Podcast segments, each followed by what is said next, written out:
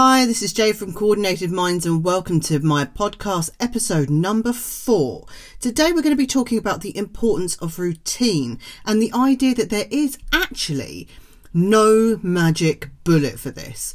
So, when you talk to a lot of people that are involved in organisations, study tips, how to revise for exams, how to do well at school, they will all stress the importance of a routine. It's so important to have a routine. You want to really make study a habit rather than a chore, right? And we habitualize things by making them part of our routine. So if you think about brushing your teeth, you will associate something with when you brush your teeth in the morning or when you brush your teeth before bed. You put on your clothes, you brush your teeth, or you go to the toilet and then you brush your teeth, or um, before you put on your pajamas, you brush your teeth. There will always be some kind of association. So you want to develop that association with study as well. You want to make study habitual. But, and here's the thing, one thing does not fit all. So a problem I find with a lot of students is they see, and I call all random students Bob. Uh, I'm sorry if this offends any Bobs out there. I don't know why Bob seems to be my generic name of choice. So if we go to student Bob, he will look at what his friend is doing and say, that person has really good grades. I'm going to do the same thing. And to be fair, there's merit in doing that. We can always look at people that have succeeded to see what has worked for them, what has not worked for them. So potentially what might work for us and what hasn't worked for us. And people in business do that all the time, right? You look at other companies, you look at um, other organizations, you look at other entrepreneurs and you see what they've done and what's worked for them and what hasn't worked for them. But here's the thing we are all different, right? Every single one of us is an individual. And so what works for Bob might not work for Bob number two, right?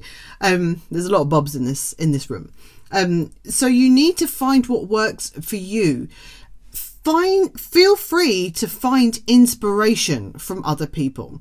So if you see someone's doing some really good mind maps, you see them doing a really good flashcard, they have an ingenious way of organizing their notes. Um, they have a really good way of transferring information once they've had a lecture, right? Feel free to take inspiration for those things, but don't just copy. Tweak. So use them as an inspiration Try them out for your own, but tweak them so they fit you. Right? This is not a one size fits all issue. If it was a one size fits all, we would all be super good studiers because it would be one method that we all used and it would work brilliantly and no one would ever have any study problems ever again, right? But that's just not realistic. So it's not a one size fits all. It's not a magic bullet for everyone, right? This isn't an antibiotic. This isn't chemotherapy. This is tailored very specifically from you for you. So take inspiration, but don't copy. Tweak. So if you're trying out a new idea, I suggest trying it for at least a week or two weeks if you have time to do that. And which is why I like trying to do these things when you've got nothing really important on the horizon. So if you're in the UK, you might want to try and do it when you hit secondary school, five years before you have any real important exams, right? Play with it a little bit. See what works for you, see what doesn't work for you. Try a new technique out for a couple of weeks. And the reason why I say a couple of weeks is because you want to give something a fair go. It's not good enough to sort of try something once and go, oh, this doesn't work for me those people are the case of the serial study hackers, and we'll have a whole other episode dedicated to that kind of studier. But for us, we're going to try something for two weeks. We're going to give it a really good go. And as we go along, we're going to tweak it. So change little bits. Maybe you change the time that you do it. Maybe you change the order that you do it. Maybe you use a different color coding system. Maybe you like square paper and not line paper. I mean, these tweaks can be tiny, right? The size of the tweak isn't important, but you need to find something that makes you feel comfortable with, right? So, for example, I used to record all my lectures when I was at university and I would then take them back to my room. I could listen to them over again and I would transcribe them. That worked for me. right? Someone else tried to do that and they found it was too much work trying to transcribe everything. So what they started doing was still taking down the notes in the lecture, but doing it with um, bringing their laptop in and typing the notes as the lecturer talked. That's a tweak. The principle is exactly the same, but it's just a tweak to that principle. So you want to try it for a couple of weeks. If it doesn't work, leave it. Try something else. And when I say leave it, you might not want to leave it for good. Sometimes in life, things work for us in a certain scenario, but they don't work for us in another scenario. And we have to pick and choose where we are at that particular time in our lives. So again, for example, I used to not use the Pomodoro technique. I used to be able to focus really well. Um, and then I couldn't. So even though it was a technique I'd prom- previously abandoned, I picked it back up again. And then I went a step further and used the ticking as a technique because I needed that level of concentration that I hadn't needed before. So I didn't dump it completely. I just put it on the shelf, so to say, and picked it up when I needed it.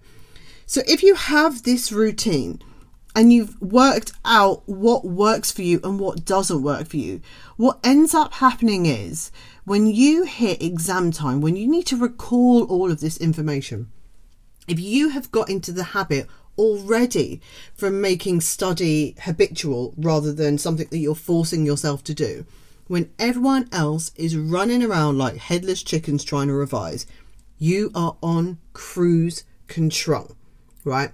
I'm not saying it's going to be easier, right? Because studying is hard, revision is hard, but the panic is gone, right? There doesn't need to be such panic. I find lots of students, when it comes to revision, spend half their time revising, rewriting their notes because they can't even see or read what's on their notes from the first time round. Now, for me, that doesn't make any logical sense. What is the point of writing a note if you can't follow what you've written? It's just an exercise for the sake of doing something, right? Busy work, right? Work that makes us feel good but does us no good. And you want to avoid busy work. So you want to get these routine habits in early. So get them in early in the year, and then by the time you need them, your life will be sweet, right? Your life will be organized. You'll know where everything is precisely. Um, and then everything will run a lot smoother. So think about the times that you're working. Think about being consistent every day. Think about what your triggers might be for working. So I like to make myself a nice coffee and then I come upstairs and do my work. I only drink that brand of coffee when I come upstairs and do my work every th- Friday when I do my lives on Facebook. So I go live every Friday on Facebook. I give study tips away to students and study tips away to parents so they can help their kids manage their studies. That's an every Thursday affair. And every Thursday I have a posh chocolate. And that's kind of like my trigger to say, okay, it's Thursday, it's live night, right? Even my daughter, who's three, realizes that Thursday's live night and she says to me, Make sure you do your work tonight, mummy. Make sure you do your work because she can hear me from her bedroom. So you need to find what your triggers are. Find your spot, right? Ideally, you want to be working in one spot. Make it your home. Equip it well, right? If you don't have the luxury of a spot, have a bag. Equip it well, right?